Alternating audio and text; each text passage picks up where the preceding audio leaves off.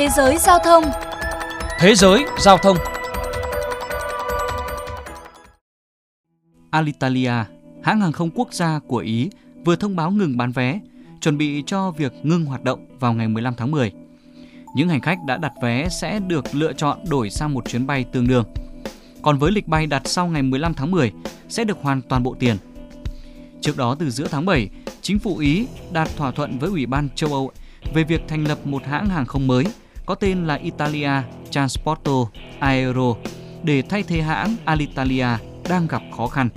Ủy ban châu Âu cũng cung cấp khoản cứu trợ 3 tỷ euro, tương đương 3,6 tỷ đô la Mỹ cho hãng Alitalia, đồng thời nhấn mạnh sự ra đời của hãng hàng không mới sẽ đặt dấu chấm hết cho Alitalia. Được thành lập từ năm 1947, Alitalia từng có thời kỳ hoàng kim, là niềm tự hào của hàng không nước Ý. Theo CNN, đây là một trong những hãng hàng không đậm chất Ý nhất, là một trong những hãng bay lớn nhất châu Âu. Từ trang phục, thức ăn, dịch vụ, mặt hàng được bày bán, tất cả đều mang chất riêng của Ý. Alitalia cũng là hãng hàng không chuyên chở Đức Giáo Hoàng từ năm 1964.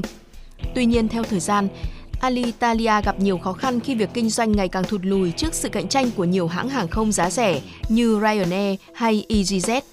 Theo đài CNBC, vào năm 2013, Alitalia thua lỗ 700.000 euro một ngày, nợ khoảng 1 tỷ euro. Tuy nhiên sau đó, chính phủ Ý vẫn kỳ vọng có thể cứu vớt hãng hàng không. Ông Paolo Scaroni, giám đốc điều hành của Eni, tập đoàn xăng dầu cung cấp nhiên liệu cho Alitalia khi đó chia sẻ.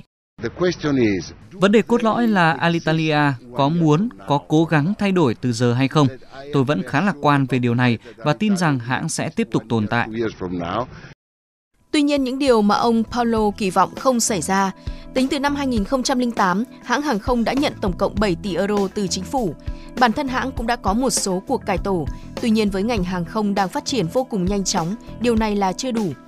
Năm 2017, lần thứ hai trong vòng một thập kỷ, Alitalia nộp đơn xin phá sản. Các nhân viên đã bỏ phiếu bác kế hoạch cắt giảm việc làm và lương nhằm giúp hãng bay tìm nguồn vốn mới. Trước đó, các cổ đông và Etihad, hãng bay của Abu Dhabi, hiện sở hữu 49%, Alitalia đã cam kết tái cấp vốn và hỗ trợ 2 tỷ euro. Tuy nhiên, nếu không được các nhân viên ủng hộ, kế hoạch này không thể thực hiện. Thực tế có nhiều hãng hàng không ngỏ ý muốn mua lại việc kinh doanh của Alitalia để tận dụng thị trường cũng như đội bay của hãng này. Tuy nhiên hầu hết đều không đồng tình với việc phải mua lại toàn bộ, bao gồm cả khoản nợ cũng như toàn bộ bộ máy nhân viên của hãng. Claudia Pensotti, chuyên gia phân tích của đài CNBC chia sẻ. Đã có ít nhất hai hãng hàng không của Trung Quốc, United Airlines của Mỹ, Air France và Ryanair có ý định mua lại việc kinh doanh của Alitalia, nhưng sau đó đã không có một thỏa thuận cuối cùng nào. Trở lại với việc hãng hàng không quốc gia mới vừa ra đời của Ý thay cho Alitalia, hãng này sẽ có đội bay chỉ bằng 50% so với thời kỳ trước. Các hoạt động trên mặt đất sẽ được tách ra và các vị trí đỗ của máy bay sẽ được giảm bớt. Giới phân tích nhận định thỏa thuận nói trên sẽ khiến hàng nghìn người mất việc. Hiện có hơn 11.000 người đang làm việc cho Alitalia, từ phi công đến nhân viên bảo trì và nhân viên mặt đất. Bất bình trước quyết định này, công đoàn hãng Alitalia quyết định sẽ tổ chức buổi biểu tình phản đối vào ngày 24 tháng 9 tới để đòi quyền lợi cho nhân viên. Ông Fabrizio Custito, người đứng đầu Liên đoàn Công nhân Vận tải Ý cho biết. Chủ tịch của hãng hàng không mới cho biết hãng hàng không của họ sẽ là một công ty khởi nghiệp. Nhưng với chúng tôi, việc bảo vệ công việc và thu nhập cho hơn 10.000 công nhân viên của Alitalia vẫn là một mục tiêu thiết yếu.